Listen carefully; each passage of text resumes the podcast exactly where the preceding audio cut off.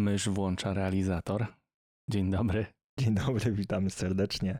To uwaga, którą przeczytałem w pobliskim miejscu, na które spoglądam, bo oczywiście nie byłoby nas, gdyby nie kolejne niuanse, których się dopuszczamy z każdym kolejnym odcinkiem, więc jeszcze raz dzień dobry, witamy serdecznie. Karol Morawski oraz Tomasz Iwański. Witamy Was w trzynastym odcinku, miejmy nadzieję, że nie pechowym naszego podcastu.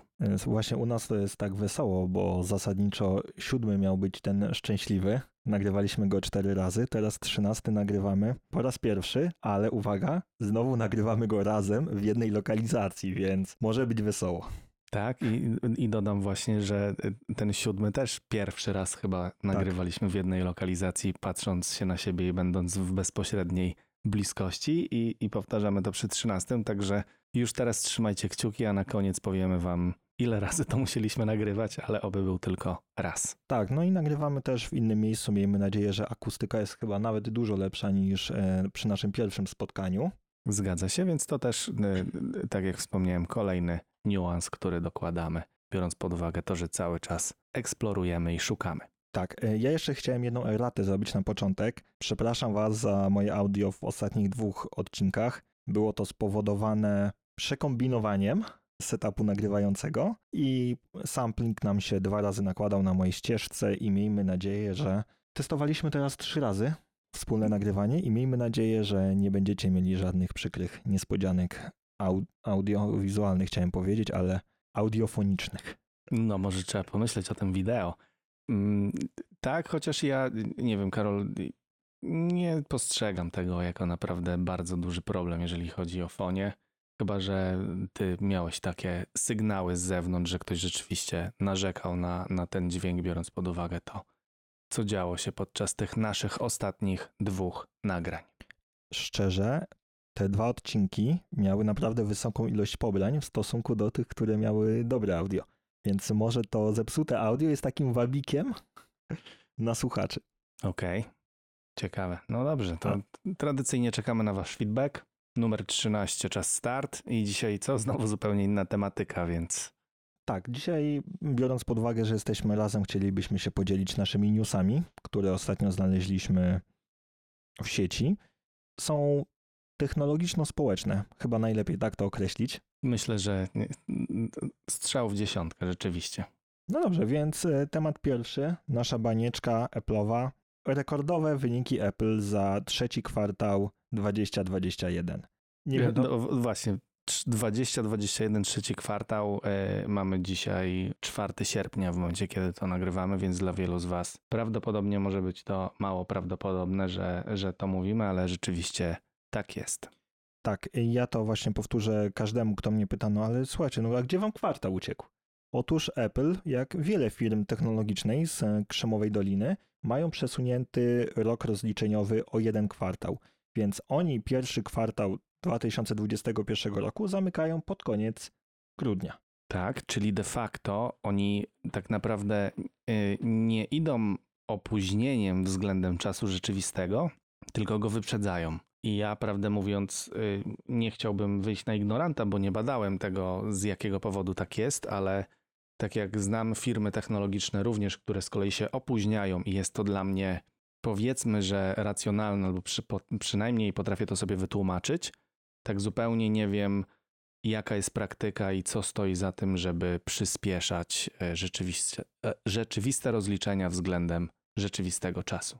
Wydaje mi się, że to jest kwestia pokazania przed inwestorami, bo w momencie, kiedy pokazujesz, że jako pierwszy, że jak ci wygląda pierwszy kwartał danego roku, w tym kwartale też zawiera się zazwyczaj ten okres świąteczny, który najbardziej napędza rynek wszelkich gigantów technologicznych produkujących sprzęt. Może kwestia PR-owa właśnie przed inwestorami? Nie mam pojęcia. Nie wiem, do sprawdzenia, jeżeli będę miał tylko taką sposobność, spróbuję ten temat zgłębić na pewno się z Wami przy kolejnej okazji podzielimy. I słuchajcie, mm, przedstawiamy Wam dane, które MacRumors zebrało najlepiej. Procent udziału iPhone'a to już jest poniżej 50%. Chyba taki szczytowy model, moment to było 52%, kiedy iPhone był tym królem przychodów większościowym. Teraz jest e, też królem, ale już z dużo mniejszym udziałem na rynku. Zakładam, że to kwestia pandemii i ludzie nie wymieniali tych telefonów. No i poza tym chyba te dwunastki też nie bardzo się przyjęły ludziom, jeżeli chodzi o, o powrót do ostrych krawędzi. Okej, a jesteś w stanie powiedzieć, jak wyglądało to wcześniej? Rzeczywiście iPhone był, bo zastanawia mnie kwestia udziału. Czy rzeczywiście mm, widzimy to, że nie wiem, usługi wzrosły, bo w tej chwili 21,5%, czy być może cały segment związany z akcesoriami i, i z zegarkami, jak rozumiem, ponad 10%? Zakładam, że tutaj był pewnie wzrost. Tak, na zegarków jest bardzo dużo i to jest zasadniczo trzecia noga Apple. Apple stoi iPhone'em i to się raczej szybko nie zmieni. Na drugim miejscu są usługi i mam wrażenie, że wprowadzenie planu iCloud Plus, znaczy nazwanie płatnego planu planem e, iCloud Plus, wrzuceniem do niego Relaya oraz e, Hide My Mail zwiększy jeszcze bardziej te usługi. No i plus pojawiła się ta konsolidacja usług w postaci Apple One w różnych tierach. Niestety u nas w kraju jest niedostępny ten, który zawiera m.in. fitness oraz coś jeszcze ma? A i ma wtedy 2 terabajty przestrzeni. Dokładnie, no więc podsumowując, prawie 49% iPhony, 21,5% usługi, 10,8% zegarki i wszystko co do domu, plus pozostałe akcesoria. 10,1 Mac podaje dlatego, że jest to nieduża różnica, więc komputerki. Rzeczywiście wydaje mi się, że też któregoś roku iPady były zdecydowanie wyżej. Tak, e, to było na początku zeszłego roku, kiedy, czy w połowie pandemia, kiedy szalała, iPady Okay. naprawdę miały ogromny wystrzał. No dobrze, tu chyba mamy wszystko, czy jeszcze E, coś? Tak, e, słuchajcie, ja tylko dodam, że Apple e, podał, znaczy wydał 22 centy na akcje dywidendy, co jest bardzo dużo, bo dużo firm potrafi płacić jedynie cent, pół centa, znaczy przepraszam, pół centa, 5 centów za akcję. 22 centy per akcję dywidendy to jest naprawdę bardzo dużo, jeżeli chodzi o firmy tak zwanej starej gospodarki, czyli te, które produkują jakiekolwiek jeszcze dobra fizyczne. Bo wszystkie spółki, tak zwane FANG, Wielkiej Piątki, to je, są jedynie spółki, które nie produkują żadnych e, przedmiotów fizycznych. To są tylko spółki ściśle software'owe. No tak. Facebook, Amazon, Google, no Google Pixele, no ale chyba one nikogo. E, Netflix i właśnie Apple. Tak, no to rzeczywiście Apple jest w tym gronie zdecydowanie jednym największym przedstawicielem, który produkuje cokolwiek. Tylko chciałbym wam powiedzieć, że e, właśnie wearables, o których mówiłeś, jak to wyglądało w zeszłym roku, słuchajcie, urosły 36% względem zeszłego roku za ten kwartał. 8,8 biliona dolarów, czyli to jest na, dla nas są to miliardy. I to jest e, dla mnie kosmos. Tym bardziej, że Apple Watch to dla prawie 75% osób kupujących to był nowy produkt. Osoby, które nigdy wcześniej nie miały zarejestrowanego Apple Watcha na swoim koncie Apple ID. No, to tylko pokazuje fenomen i rzeczywiście to, że e, świat coraz bardziej zmierza w miniaturyzację wszelkich urządzeń i powoli zaczynamy coraz większą wagę przykładać do tego, co te urządzenia nam dają, w czym nam pomagają No, są z nami. Są z nami po prostu cały, cały czas. czas. No i dobrze, możemy chyba odejść chyba troszeczkę od e, kwestii technologicznych, a mianowicie, tak jak napisałem to w notatce, mało technologiczny, ale ważny społecznie. Można mieć różny stosunek do szczep- szczepionek, samego procesu szczepienia, pobudek ludzi, którzy się szczepią, bądź się nie szczepią, ale agresja i kwestia podpalenia w zamościu mobilnego punktu szczepień i stacji sanepidu, no to jest moim zdaniem dużo, dużo za dużo. Ja mam wrażenie, że każdy kolejny dzień przynosi nam niestety coraz to smutniejsze informacje, jeżeli chodzi o tą materię i rzeczywiście to widać, że coś niedobrego zaczyna się dziać. Ja tylko się zastanawiam, mm, no bo to, to tak trochę jest, że mm, rozmawiamy tutaj o, o materii, która jest przez osoby sceptycznie nastawiona do, do kwestii związanych z pandemią jako całości, bo, bo myślę, że nie możemy tutaj tylko generalizować, że chodzi o samo szczepienie, bo chociażby w Gdyni ostatnio słyszałem podczas e, manifestacji, że e, mowa generalnie o tym, że pandemia tak naprawdę nie istnieje, więc jakby to jest podważanie co do zasady całego zjawiska, które, to, które towarzyszyło nam wszystkim w zeszłym roku. Niemniej jednak ja, ja też osobiście się zgadzam, że osoby, które y, namawiają do szczepień, nie emanują tego typu zachowaniami, o których, y, do których dopuszczają się już coraz to częściej mm, osoby, które są sceptyczne, nie wspominając, że są tam również osoby z kręgów władzy, bo przecież mowa też o, o niektórych przedstawicielach, którzy na co dzień zasiadają w ławach sejmowych, co, co moim zdaniem jest y, szalenie przykre.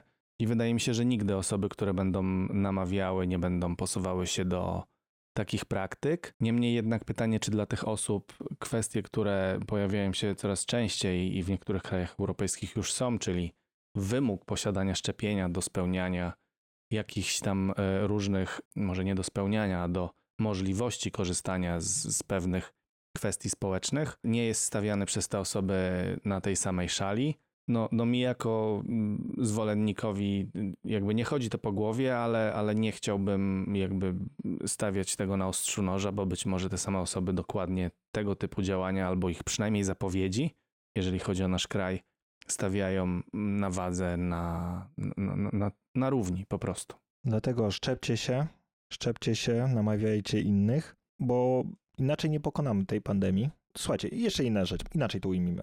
Mówimy o tym w podcaście technologicznym. Wiele podcastów na świecie mówi, że trzeba się szczepić. Między innymi weźmy pod uwagę takie ATP, prowadzony przez e, Casey'ego Lisa, Marco Armenta i Johna Syracuse. I tam, w momencie, kiedy oni właśnie wspominają, kiedy się zaszczepili, prowadzili rozmowę przez kilka odcinków na ten temat, nie pojawiło się praktycznie w ogóle komentarzy antyszczepionkowców. Wydaje mi się, że osoby związane z technologią się szczepią i tutaj będziemy przechodzić do kolejnego newsa. Mianowicie, słuchajcie, Google, Facebook i Netflix będą wymagały szczepień od pracowników, którzy wracają do biur jak na razie w Stanach. W Polsce biura istnieją.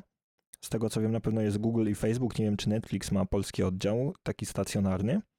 I będą uzależnione szczepienia w pozostałych krajach od możliwości dostępności szczepionek. Nie wiem, Tomasz, co ty sądzisz, e, aby firmy wymagały od pracowników, którzy chcą wrócić do biura szczepień? No i właśnie, znaczy, co do zasady, e, ja jestem zwolennikiem, bo wychodzę z założenia, że firma po prostu może, biorąc pod uwagę to, że zatrudnia kogoś i ktoś przychodząc zaczyna się stosować do różnych wewnętrznych regulacji i między innymi do tej, E, są takie rzeczy jak nadrzędne przepisy prawa, które zakazują tego typu inicjatyw, a dlatego jest to możliwe w Stanach Zjednoczonych, bo ostatnio zmieniło się prawo właśnie w tym zakresie i dzięki temu, tylko i wyłącznie dzięki temu, tak jak wspominałeś, e, firmy mogą właśnie wprowadzać tego typu wymóg, jeżeli tak to można nazwać. Więc co do zasady się zgadzam.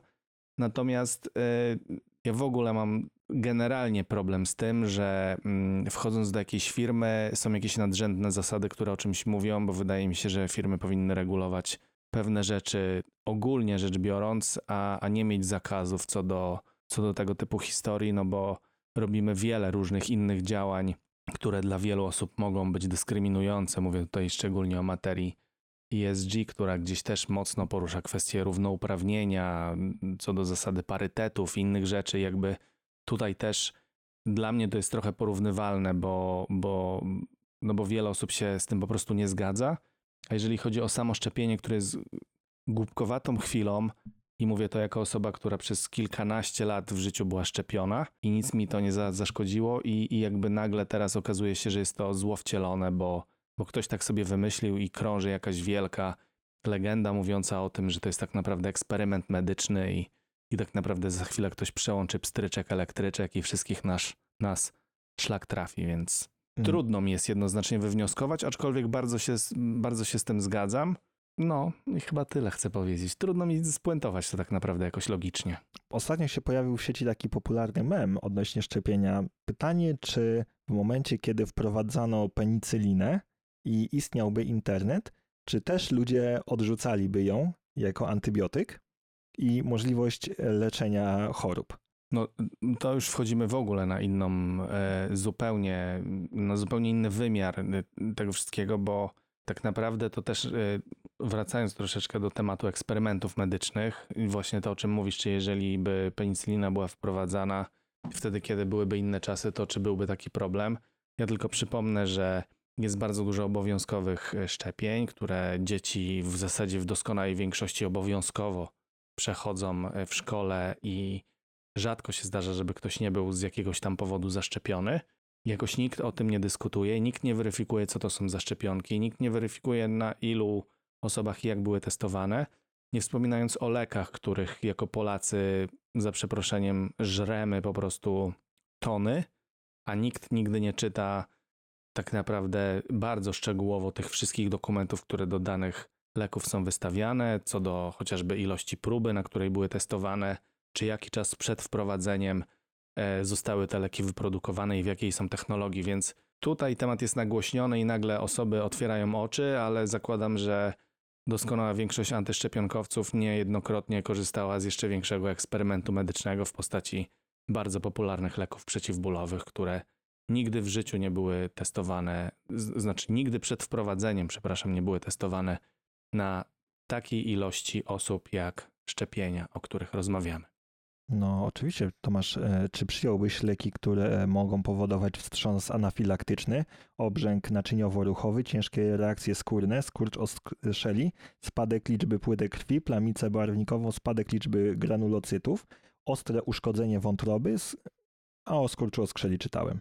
Przyjąłbyś no, taki lek? Zapewne niejednokrotnie taki przyjmowałem, bo to, co usłyszałem od ciebie, wpisuje mi się doskonale w praktycznie każdą ulotkę, jeżeli chodzi o antybiotyk, który jest nam przepisywany czasami permanentnie przez wielu lekarzy przy najdrobniejszych objawach i, i pewnie to jeszcze mieści się w kategorii wcale nie najrzadziej występujących skutków ubocznych. Nie chcę tutaj robić reklamy, słuchajcie, to jest ulotka APAP-u, gdzie substancją czynną jest jedynie paracetamol i wszystko jasne. No, to nie wymaga absolutnie moim zdaniem więcej komentarza. E, jeszcze wracając do tematu szczepień, w Stanach nie ma obowiązkowego szczepienia dla pracowników służby zdrowia. I dla mnie na przykład to jest duży problem, bo osoby pracujące z tymi chorymi, spotykającymi się na co dzień, one są nieszczepione. U nas medycy byli wyszczepiani w pierwszej kolejności. I to moim zdaniem bardzo dużo przypadków uratowało, bo oczywiście nikt nie mówi, że szczepionka da ci stuprocentową odporność przed chorobą, no bo nikt nie wierzy w magiczne środki. Ona ma ci pomóc lżej przejść chorobę. To, co mówiłeś, że też szczepiłeś się przez tyle lat, ja pamiętam sytuację sprzed trzech lat. Mnie mój lekarz prowadzący zawsze kazał się szczepić, ale była taka sytuacja, że miała być lekka zima, no dobre, nie będę się szczepił, miałem inne rzeczy na głowie, nie załatwiłem sobie tej szczepionki. Słuchajcie, po 13 godzinach na sorze z 40-stopniową gorączką, y, skąd zostałem skierowany z opieki nocnej, gdzie ze względu na mo historię mojej choroby nie chcieli mi przepisać antybiotyku, stwierdziłem, że nie pozwolę sobie więcej na pominięcie jakiegokolwiek y, głupiego szczepienia na grypę, bo to stanie, w jakim leżałem na tym sorze na ławce i czekałem na swoją kolejkę, kiedy przywieźli trzech żuli pobitych, jednego pociętego nożem i w międzyczasie rodzice przywieźli o pierwszej w nocy chłopca z klockiem w nosie, no to słuchajcie, trzy, trzy minuty strachu razem z wejściem do um, punktu szczepień, podwinięcie rękawa, zaszczepienie się i z głowy a można dużo lżej przejść tą chorobę. Nie mam więcej pytań, dziękuję, no bo do, ja zakładam, że nie ma co dalej komentować. Szczepcie się, tyle możemy powiedzieć w tym temacie. I wracając do tematów bardziej technologicznych, znaleziono koparkę kryptowalut w komendzie głównej policji, gdzie informatyk uwielbiam określenie informatyk, to jest po prostu ja słowo klucz. najbardziej, Ja najbardziej lubię, jak tak ktoś do mnie mówi. Tak, kiedy żaden z nas nie skończył informatyki. To jest e, cudowne. Słuchajcie, mm, pracownik na etacie mm, cywilnym montował w komputerach e, koparki, znaczy karty pozwalające kopać kryptowaluty. No i jest powołany zespół, znaczy, przepraszam, mają być powołani biegli, którzy ocenią straty, na jakie została narażona policja. Chciał chłopak dorobić, no nie, nie, nie popieram, bo ogólnie rynek kryptowalut i zasilania też tych urządzeń do kopania to jest temat rzeka i to nie jest rozmowa na jeden odcinek. Na pewno nie na ten. A ty Tomasz, co uważasz? Kopałbyś w pracy? okradał swojego pracodawcę? Znaczy ja w ogóle wszelkie formy aktywności, które jakkolwiek miałyby narazić e, pracodawcę na wszelki przejaw czegoś nielegalnego, jest dla mnie absolutnie surowo mm, nieakceptowany, więc podziwiam kogoś za tak dużą odwagę i teraz zastanawiam się, czy wynikała ona z głupoty osoby, która dopuściła się tego czynu, czy ze świadomości, że pracuje z osobami, które mają tak niską świadomość tego, co on może robić. Bo nie- wiem, jak na to spojrzeć, ale z każdej strony cztery literki zostają z tyłu. Zgadza się. No moje pytanie do Tomasza było retoryczne, ale no słuchajcie, na policji naprawdę, bo to nie można inaczej nazwać y, jak kradzieżą prądu, za, które, za którą zapłaciliśmy my jako podatnicy. Ja się poczułem okradziony, ty Tomasz też pewnie poczułeś się okradziony na te kilkadziesiąt złotych, które zostały użyte do wykopania tego. No ale z tego, co właśnie mówi niebezpiecznik w swoim podcaście ostatnim, bo też e, powoływali się na ten case, w momencie, kiedy prowadzą audyty w firmach bezpieczeństwa, zdarzają im się, zdarza im się znaleźć e, koparki w serwerowniach. I ludzie, którzy za to odpowiadają, myślą, że uda im się pokopać troszeczkę. Myślą, że są zdolni, bo, znaczy może nie zdolni są na pewno, ale myślą, że są sprytni, że uważają, że na swoim podwórku mogą to robić. Jednak często nie wiedzą, że taka firma audytująca jest zatrudniona i wcześniej czy później znajdą takie zabawki użyte na terenie firmy. Nie no, to dla mnie porażająca kwestia, więc No, oczywiście takie pieniądze też wykopane, nazywajmy ich je pieniędzmi, mogą być użyte do zasilania funduszy operacyjnych. Jestem przekonany, że w wielu, wielu firmach y, bądź instytucjach są przygotowywane w ten sposób fundusze, które nie mogą zostać ujawnione, którymi można opłacić hostingi, bądź tak jak w przypadku właśnie w artykule, na który wam podlinkujemy, Niebezpiecznik opisuje, jak to 13 Rosjan zostało oskarżonych o wpływanie na wyniki wyborów prezydenckich w Stanach Zjednoczonych i są w, w tym tle kradzieże tożsamości, trole i miliony dolarów wydane na reklamy, które podobno też były pozyskane z e, koparek kryptowalut. W dark webie za bitcoiny można kupić wszystko, począwszy o środki zakazane, po hostingi czy VPN-y, które te, w teorii są nienamieszalne, a na pewno bardzo łatwo jest ukryć źródło ich finansowania. to ciekawi mnie w ogóle bardzo, że Stany Zjednoczone stawiają akt oskarżenia Rosjanom i, i niby co dalej, bo przecież oni prawdopodobnie, przynajmniej według mojej wiedzy, dalej zamieszkują Stany Zjednoczone, przepraszam, Rosję. I, I teraz jak ma się międzynarodowe prawo do tego, chyba że ja po prostu czegoś tutaj nie rozumiem. Nie, to moim zdaniem to jest takie pogrożenie palcem. Ha, wiemy, że wy to zrobiliście. Nie mamy na to wpływu, ale wiemy.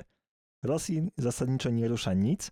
Z tego, co właśnie w tym artykule też jest zaznaczone, Putina bardziej ruszył przypadek e, Panama Papers. Podobno poczuł się osobiście urażony, kiedy się okazało, że w rajach podatkowych przetrzymuje miliardy dolarów. Nie, więc to temat chyba ostatnich, przedostatnich, przepraszam, wyborów w USA to w ogóle jest coś, co mam nadzieję jeszcze za naszego życia y, zostanie bardzo fajnie udokumentowane i mam nadzieję, że nie jeden ciekawy serial powstanie na faktach, które dotyczą właśnie tej historii. E, Bardzo polecam mniej więcej od e, połowy, znaczy druga połowa Mindfuck, czyli Cambridge Analytica, jak zepsuć demokrację. Christopher Wiley świetnie opisuje krok po kroku, jak wyglądała kampania e, Donalda Trumpa. On nie opisuje tego z pierwszej, znaczy opisuje to z pierwszej ręki, ale nie był użytkownik, nie był pracownikiem wtedy Cambridge Analytyki, bo już się mm, rozstał z tą organizacją w niemiłych stosunkach. Jednak jego byli współpracownicy cały czas pracowali i uchylili mu rąbka tajemnicy, jak wyglądało pozyskiwanie danych, tworzenie tych e, wszystkich aplika- e, kampanii marketingowych oraz w efekcie, kto był w to zamieszany. Naprawdę polecam, mega książka. Polecałem już ją w jednym z poprzednich odcinków, ale naprawdę warto się z nią zapoznać, bo w- tym momencie, kiedy ją przeczytacie, chcecie odłożyć wszystkie urządzenia telekomunikacyjne, w- skasować wszystkie profile w mediach społecznościowych, zamknąć się w jaskini, zasunąć kamień i nie ma was dla nikogo. Tak, no i tu parafrazując podsumowanie artykułu, który na pewno zamieścimy w opisie do odcinka, no, Amerykanie zostali zniszczeni swoją własną bronią i, i, i to jest myślę, że idealne podsumowanie sytuacji, bo już też o tym wspominaliśmy w którymś z poprzednich odcinków, że rzeczywiście media społecznościowe rozrosły się do tak olbrzymich e, mechanizmów, które w zasadzie są nie do zatrzymania i okazuje się, że tęgie, analityczne głowy potrafiły tak, tak to poukładać, że jak to ładnie jest tutaj napisane, wybory w USA wygrał marketing internetowy. Przyszłość. Przyszłość jest teraz. E, słuchajcie, właśnie jak jesteśmy w przypadku mm, mediów internetowych i social mediów, 27 lipca o godzinie 23.59 została zamknięta nasza klasa. Tomasz, miałeś konto na naszej klasie? Nie, Nie miałeś? nie miałem, naprawdę. Nigdy nie dołączyłem do tego medium. Ciekawił mnie tego fenomen. Ja nawet nie pamiętam, a kiedy był początek? Powiedz mi proszę, bo jakoś spróbuję sobie y, y, odtworzyć w głowie, w którym miejscu życia wtedy byłem, żeby Moment. wiedzieć. E, No bo to w ogóle internet nie był tak dostępny jak teraz, więc tak, wydaje mi się, to że były to. czasy 2010? Może wcześniej? Czyli 10 lat temu niby? Więcej. Więcej, z 15. Czekaj, ja byłem w gimnazjum chyba, jak była nasza klasa. Może początek szkoły średniej, no co najmniej 12 lat temu. To już istniała, już były eurogąbki. Ciekawi mnie to, od kiedy właśnie nasza klasa zaczęła Mhm. istnieć, no bo to, to była jakaś taka szemrana odpowiedź na Facebooka, który jeszcze nie dotarł do naszego kraju, o ile dobrze pamiętam. I Tak. tylko dlatego ten fenomen się rozpoczął, a do tego jakaś konotacja do naszych klasowych przeżyć i, i sentymentalna podróż wielu z nas chyba jeszcze do, dodała animuszu do tego, że możemy się agregować w klasach, szkołach i tak dalej, bo to, bo to było jakieś tam takie fantastyczne funkcjonalności. Ja nie wiem dokładnie, co tam jeszcze się działo. Pamiętam tylko tyle, że można było wyszukać swoją szkołę, miasto, szkołę, oczywiście klasę, do której się chodziło w poszczególnych rocznikach i wtedy tam było ileś osób i, i, i to jakoś tak było, że chyba całkiem dużo kontaktów odnowiło się dzięki naszej klasie, zaczęły się jakieś zloty i tego typu rzeczy. No ja nigdy niestety nie uczestniczyłem jakoś szerzej w tej całej inicjatywie, ja dlatego y, no, ni mnie ziębi, ni grzeje troszeczkę mm, ten news. Niemniej jednak, cóż, no, było, minęło i to jest chyba tylko znak naszych czasów, że rzeczywiście no, więksi przetrwają, a, a te, te, te mniej zacne inicjatywy, może idea była słuszna, niestety nie mają racji bytu i to trochę pokazuje skalę i kapitalizm, który gdzieś nas odwiedza i puka każdego dnia do naszych okien i drzwi. To jest tak jak mówisz, Facebook zabił naszą klasę, bo coś e, takiego nowego, światowego bardziej przyciągało ludzi, ale ja pamiętam, że nasza klasa to była taka chyba główna forma kontaktu z ludźmi, kiedy jeszcze się tam rozeszliśmy do innych szkół, mogliśmy ze sobą się kontaktować. Na pewno dużą rolę też odegrało prehistoryczne grono.net. Tam pamiętam, że na pewno było grono mojej okolicy, tam też się mogliśmy łatwo komunikować ze znajomymi, ale grono też chyba zostało zaorane. Ale, ale, ale, wracając, e, chodziło o to, co się stanie z danymi użytkowników, bo mieliśmy temat właśnie kopania kryptowalut, e, wykorzystywania profilów marketingowych do wyborów, no i to też jest, była jakaś taka duża pula danych, i mianowicie okazuje się, że danymi zajmie się administrator, bo jakże by kto inny, ale po zamknięciu naszej klasy zostaną one usunięte ze wszystkich kont i ich dalsze przetwarzanie będzie bezpodstawne. Jednak to może potrwać jednak kilka miesięcy, bo tam było ponad milion kont. No to y, dodam tylko, że 2006 rok to data, kiedy nasza klasa zaczęła istnieć. I To uwaga, w najlepszym czasie strona chwaliła się ponad 19 milionami użytkowników. 19 milionów, ok, to ja chyba musiałem coś źle przeczytać. A nie, to e, o co chodziło? W 2020 roku na portalu zarejestrowanych było ponad milion osób, czyli jednak te osoby z czasem konta kasowały. Ja na pewno chyba dwa tygodnie temu, czy trzy tygodnie temu zalogowałem się, odzyskałem sobie hasło, bo to hasło powstało przed czasami, kiedy używałem menadżerów haseł. Matko jedyna, jakie zdjęcia ja tam znalazłem. I słuchajcie, ludzie, y, kilku moich znajomych, bo zostało mi chyba tam z pięciu, pięciu czy sześciu znajomych, oni wrzucali aktualne zdjęcia. Z ciekawości znalazłem te osoby na Facebooku. Słuchajcie, oni wrzucali i na naszą klasę, i na Facebooka te same zdjęcia. Ja A podziwiam wytrwałość. To, no, to rzeczy, ale to, to co chyba znaczy, że trochę jednak funkcjonowała ta społeczność. Tak mi się wydaje. No ale nie ma. Nie wiem, kto był chyba właścicielem. Axel e, Springer. Teraz chyba był... Na koniec wydaje mi się, że tak, ale nie Mhm. chciałbym przekłamać. Na 99% był właśnie to Axel Springer. Y, Postaram się wrzucić jeszcze informacje do opisu. I ostatni news. Ted Lasso. Oglądałeś Tomasz? Nie, dalej mam na liście, ale nie zmniejsza się ona. E, Słuchajcie, wystartował drugi premier Teda Lasso. Ja nie oglądam z jednego podstawowego powodu. To jest serial, w którym e, czekam na cały sezon. Bo te odcinki mają chyba 30-40 minut i to jest po prostu 5 odcinków, chyba czy 8 jest w sezonie. Można usiąść i jednego wieczoru dłuższego sobie obejrzeć. Tak jak mówiłem, jestem mega przeciwnikiem wypuszczania odcinków tygodniowo, tak jak to robi właśnie Apple i HBO. Ja wolę zrobić sobie binge watching i obejrzeć cały sezon za jednym rzutem. Ale słuchajcie, Ted Lasso pobił wszelkie e, rekordy oglądalności na Apple TV.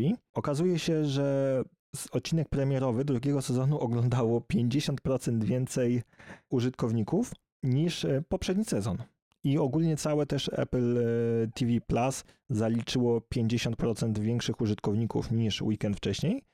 No i bardzo dużo użytkowników, oglądaczy, tak viewers to jest takie słowo, nie wiem, oglądacze? Mm, Oglądający? Chyba, tak, no. Nie, nie znam lepszego tłumaczenia. E, naprawdę te wstawki angielskiego są straszne, ale mm, kwestia jest taka, że my bardzo dużo artykułów po angielsku czytamy i mnie jest czasami łatwiej powiedzieć coś po angielsku niż zastanawiać się nad polskim tłumaczeniem. Profesor Miodek pewnie łapie się za głowę w tym momencie. I twoja pani od polskiego ze szkoły średniej też. Pani od polskiego, no, no pani Katarzyna tak, złapałaby się za głowę, spojrzała, zadarłaby głowę do góry i by złapała się za nią. No widzisz, to moja pani od chemii z kolei mówiła, że jej ręce i piersi opadają, więc... I to było w szkole podstawowej, także... No to mieliście od razu lekcję fizyki, jak działa grawitacja z wiekiem. I wychowania do życia w rodzinie. O, widzisz, kurczę, u mnie wychowania do życia w rodzinie w szkole średniej uczyła pani od biologii. No to chyba najbliższy temu przedmiot, chociaż to specjalistyczna wiedza jest wychowania do życia w rodzinie, którą się też nabywa przez dłuższy czas. Pani miała szóstkę dzieci, A, więc była naprawdę dobrze wykształcona. Ale pozdrawiam panią Barbarę, jeżeli pani tego słucha. Pamiętam. no okej. No dobrze, Karol, mamy coś dzisiaj polecajki jakieś? Ja bym chciał polecić książkę, do której przeczytałem opis na okładce. O, Książka leży u mnie, dostałem ją od Norberta Cały z e, Techlow. E, Słuchajcie, książka się nazywa Pi razy oko i opowiada o problemach, jakich może nastręczyć matematyka w życiu codziennym. I jak dużo rzeczy może się wysypać przez małe błędy matematyczne. E, Czy, intrygująco zabrzmiało. słuchajcie, Pi razy oko. Książka została napisana przez e, Mata Parkera, który jest stand-uperem. Okej.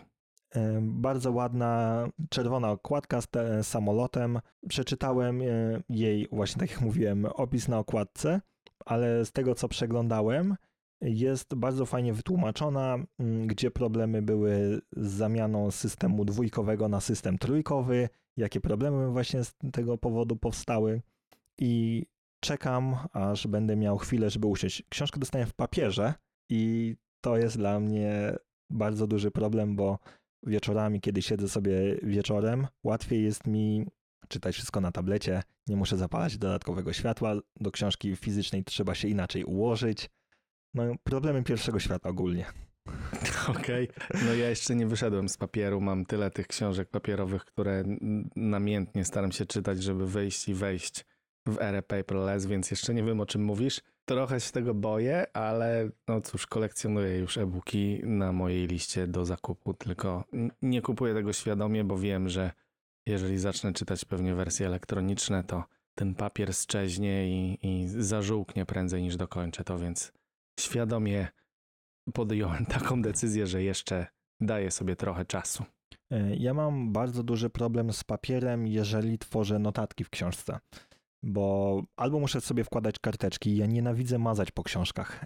Zawsze wszelkie podręczniki u mnie były lekko zaznaczone ołówkiem, ewentualnie były zakładki powkładane, a są książki, do których lubię wracać. To są zwykle książki techniczne i jeżeli mi się uda, nie, nie uda mi się, bo książkę wywiozłem już y, z Warszawy, pokazałbym wam książkę do kontrolingu projektów, jaką czytałem. Książka miała około 120 karteczek kolorowych wklejonych i był tam na pewno kolor żółty, pomarańczowy i chyba różowy. Według klucza, e, jakimś e, tam kierowałem, mam też karteczkę właśnie włożoną, co rodzaj karteczki oznacza, żebym wiedział do czego wrócić. No ale jeżeli ja szukam konkretnej rzeczy, to najpierw wygląda to tak, że muszę przeczytać spis treści i dopiero później mniej więcej objętościowo widzę, która to jest karteczka, do czego chcę wrócić. A tak odpalam książkę, klikam sobie wszystkie notatki w Apple Books i widzę po kolei, co gdzie zaznaczyłem i jeszcze mam komentarz do tego. No to zwycięża zdecydowanie. Ja też nie cierpię mazać po książkach, chociaż ostatnio mi się zdarzyło, że stwierdziłem, że mam to w nosie i od samego początku już zakreślałem w książce, bo stwierdziłem, że i tak nikt inny nigdy jej nie przeczyta, nawet jeśli to i tak nie będzie wiedział o co mi chodzi.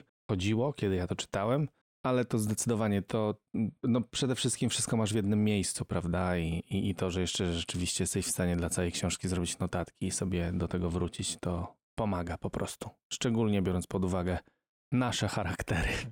Właśnie, Tomasz, ty masz coś do polecenia nam?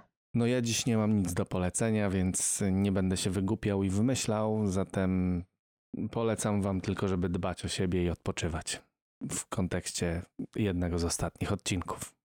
No to co? Życzymy miłego słuchania. Dziękujemy za towarzystwo i mam nadzieję, że polecicie nam nas znajomym. Ja również mam taką nadzieję. Zapraszamy oczywiście jak zawsze do kontaktu z nami i, i przesyłania wszelkich uwag czy pomysłów, które macie dla nas. Jeszcze raz również dziękujemy, pozdrawiamy i do następnego razu. Do usłyszenia. Cześć.